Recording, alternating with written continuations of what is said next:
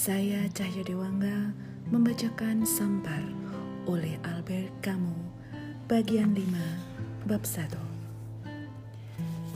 Meskipun kemunduran penyakit itu tidak diharapkan, penduduk kota kami tidak cepat-cepat bergembira.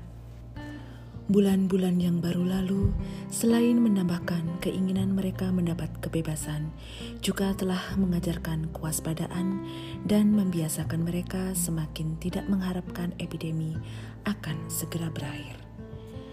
Namun, kejadian baru itu menjadi buah bibir penduduk. Di hati semua orang menggelitik harapan besar, dan tak seorang pun mau mengakuinya.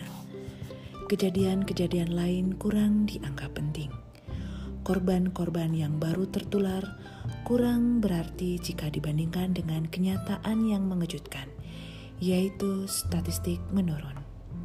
Salah satu tanda bahwa kembalinya masa-masa sehat yang ditunggu-tunggu meski dengan sembunyi-sembunyi oleh penduduk kota kami, meskipun mereka tidak mengatakan harapan tersebut, ialah mulai dari waktu itu mereka mau membicarakan meskipun tampak seolah-olah masa bodoh.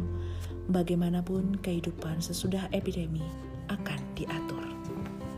Semua orang sependapat bahwa kepraktisan hidup yang telah lewat tidak akan kembali secara tiba-tiba dan bahwa lebih mudah merusak daripada membangun kembali. Walaupun begitu, penduduk mengira akan ada sedikit perbaikan mengenai persediaan bahan-bahan kebutuhan pokok itu berarti menghilangkan kesusahan yang paling mendesak. Tetapi sebetulnya, di balik kata-kata remeh tersebut tersemukan harapan luar biasa dan keterlaluan, sehingga sering kali mereka menyadarinya.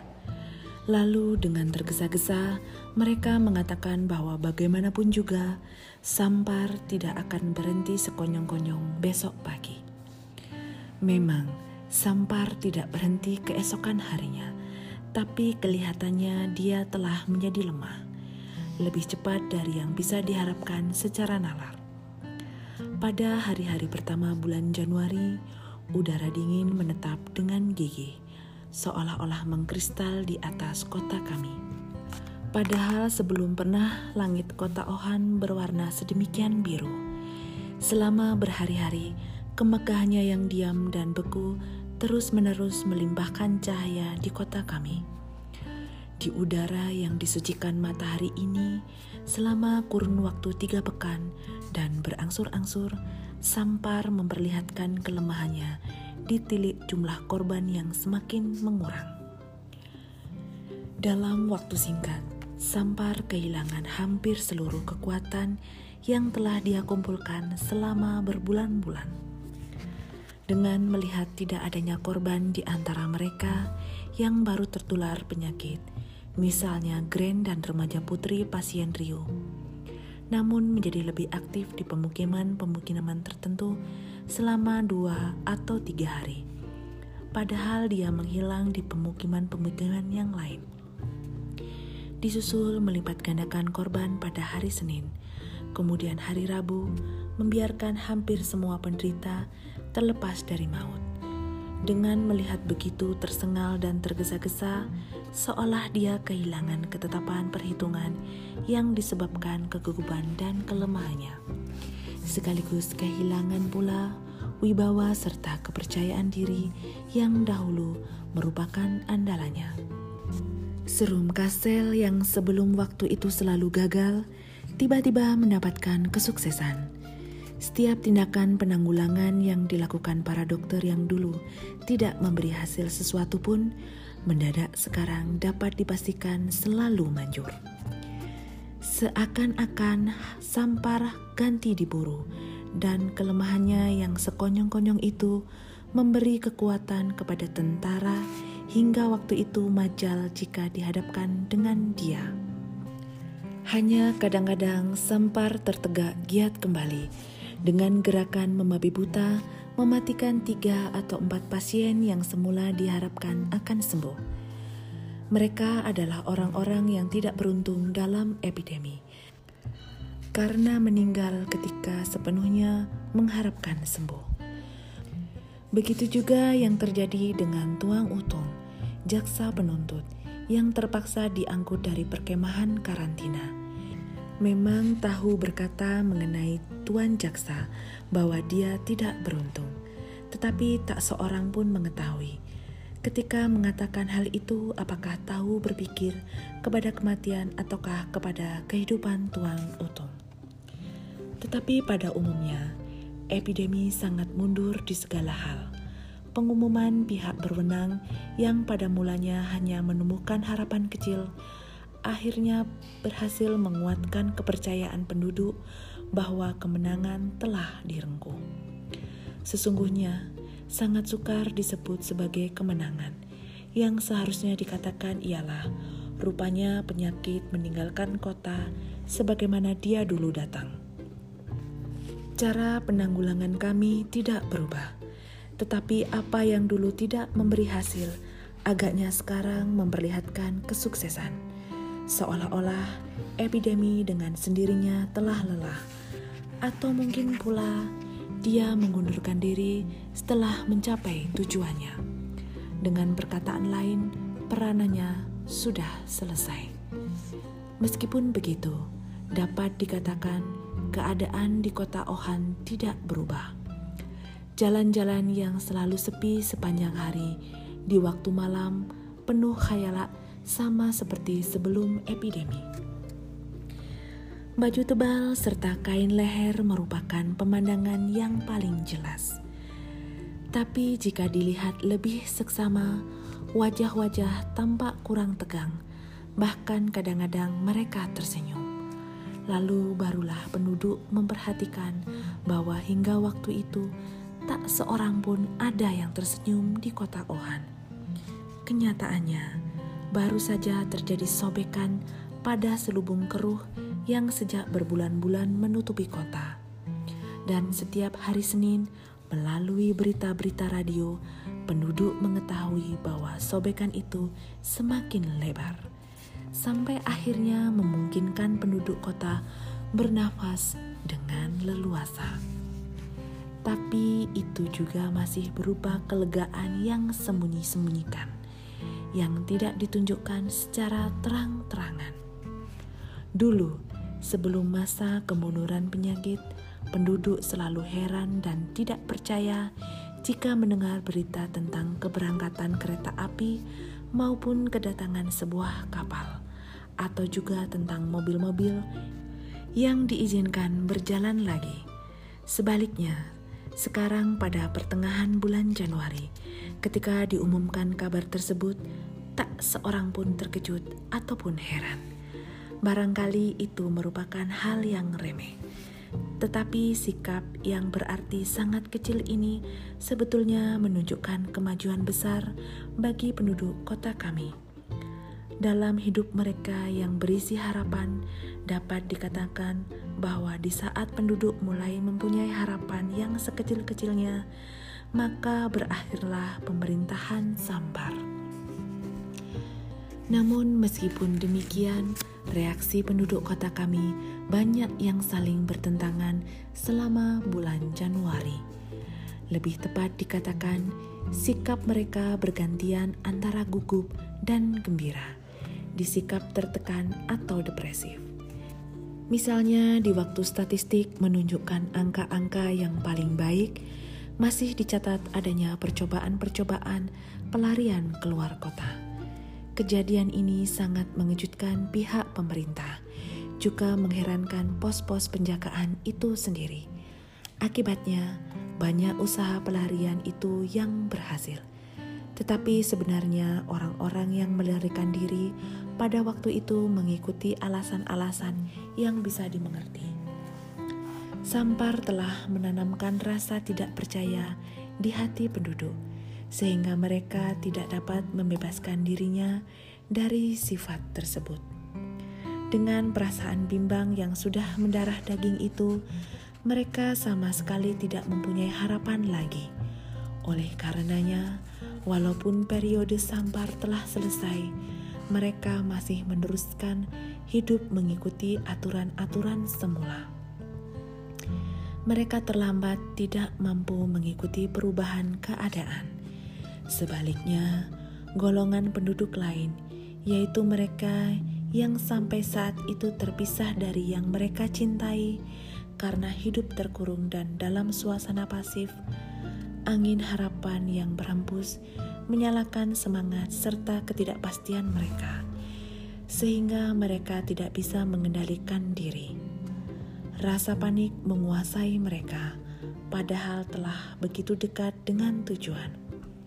Kalau-kalau mereka mati atau tidak dapat bertemu kembali dengan mereka yang disayangi, kalau-kalau penderitaan mereka selama ini tidak akan ada imbalannya.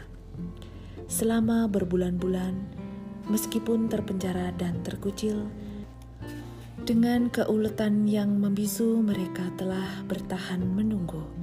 Begitu harapan pertama muncul, dia telah cukup merusak apa yang selama ini tidak berhasil dikikis oleh rasa takut atau keputusasaan. Bagaikan orang-orang gila, mereka berebutan untuk mendahului Sampar karena tidak kuasa mengikuti alur kemundurannya sampai detik-detik terakhir.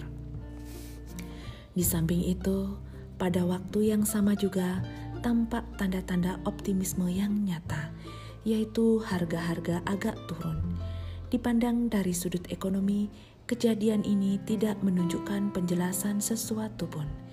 Kesukaran-kesukaran masih tetap sama. Tindakan karantina masih berlaku di pintu-pintu kota, dan persediaan kebutuhan pokok belum ada perbaikan. Yang kelihatan barulah suasana kejiwaan, seolah-olah kemunduran sampar terpantul di mana-mana. Pada waktu itu juga, optimisme meraih mereka yang dulu hidup berkelompok, lalu dipisahkan oleh penyakit. Pasturan dan susteran di Ohan mulai mengumpulkan kembali warganya, dan mereka dapat hidup bersama lagi. Demikian pula halnya dengan tentara. Mereka kembali bersatu di dalam tangsi yang selama masa epidemi tetap kosong. Mereka mulai mengelompokkan dalam kehidupan garnisum. Kenyataan-kenyataan kecil ini merupakan tanda-tanda yang besar artinya. Penduduk Ohan hidup dalam kesibukan tanpa suara ini sampai tanggal 25 Januari Statistik pekan itu telah menurun sedemikian jauh sehingga pemerintah daerah setelah berkonsultasi dengan komisi medikal mengumumkan keputusan epidemi dapat dianggap telah selesai. Tapi walaupun demikian, pengumuman juga menambahkan demi kewaspadaan yang pastilah dimengerti oleh penduduk, pintu-pintu kota tetap tertutup selama dua pekan dan tindakan-tindakan ketat guna penanggulangan dipertahankan untuk satu bulan lamanya. Selama periode itu, begitu ada tanda yang paling kecil pun bahwa epidemi akan kembali, status quo harus dipertahankan, dan tindakan-tindakan dilanjutkan untuk seterusnya.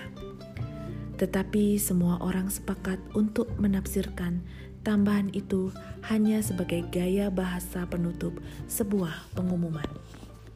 Lalu pada tanggal 25 Januari petang, sejenis pesta kegembiraan memenuhi seluruh kota Ohan.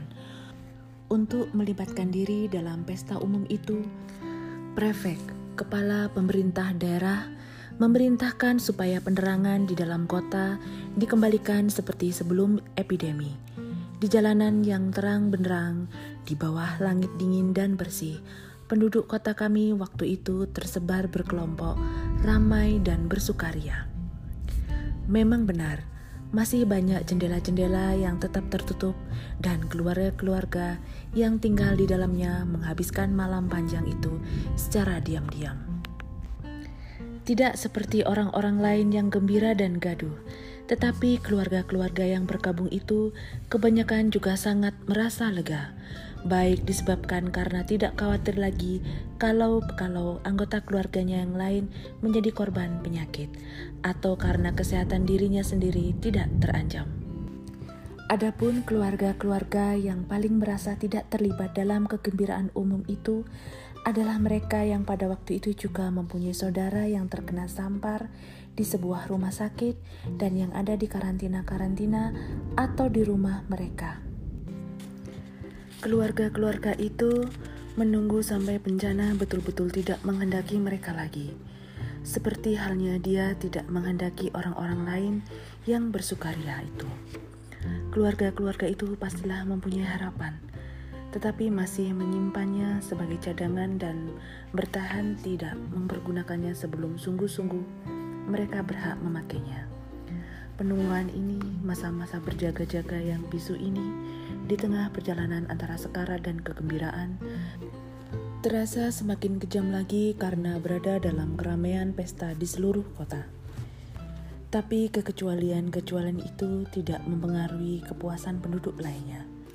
Barangkali benar, Sampar belum tuntas dan masih akan membuktikan kehadirannya. Meskipun begitu, semua orang membayangkan keadaan yang bakal terjadi berpekan kemudian. Kereta api berangkat sambil bersiul di atas rel-rel panjang, kapal berlayar di lautan penuh sinar. Setelah pesta, hati rakyat akan menjadi lebih tenang dan kebimbangan akan timbul kembali. Tetapi untuk malam itu, seluruh kota bagikan bergerak, meninggalkan tempat-tempat tertutup, gelap tak berkutik di mana kota telah menancapkan akar batunya. Kemudian maju melangkah bersama-sama bebannya.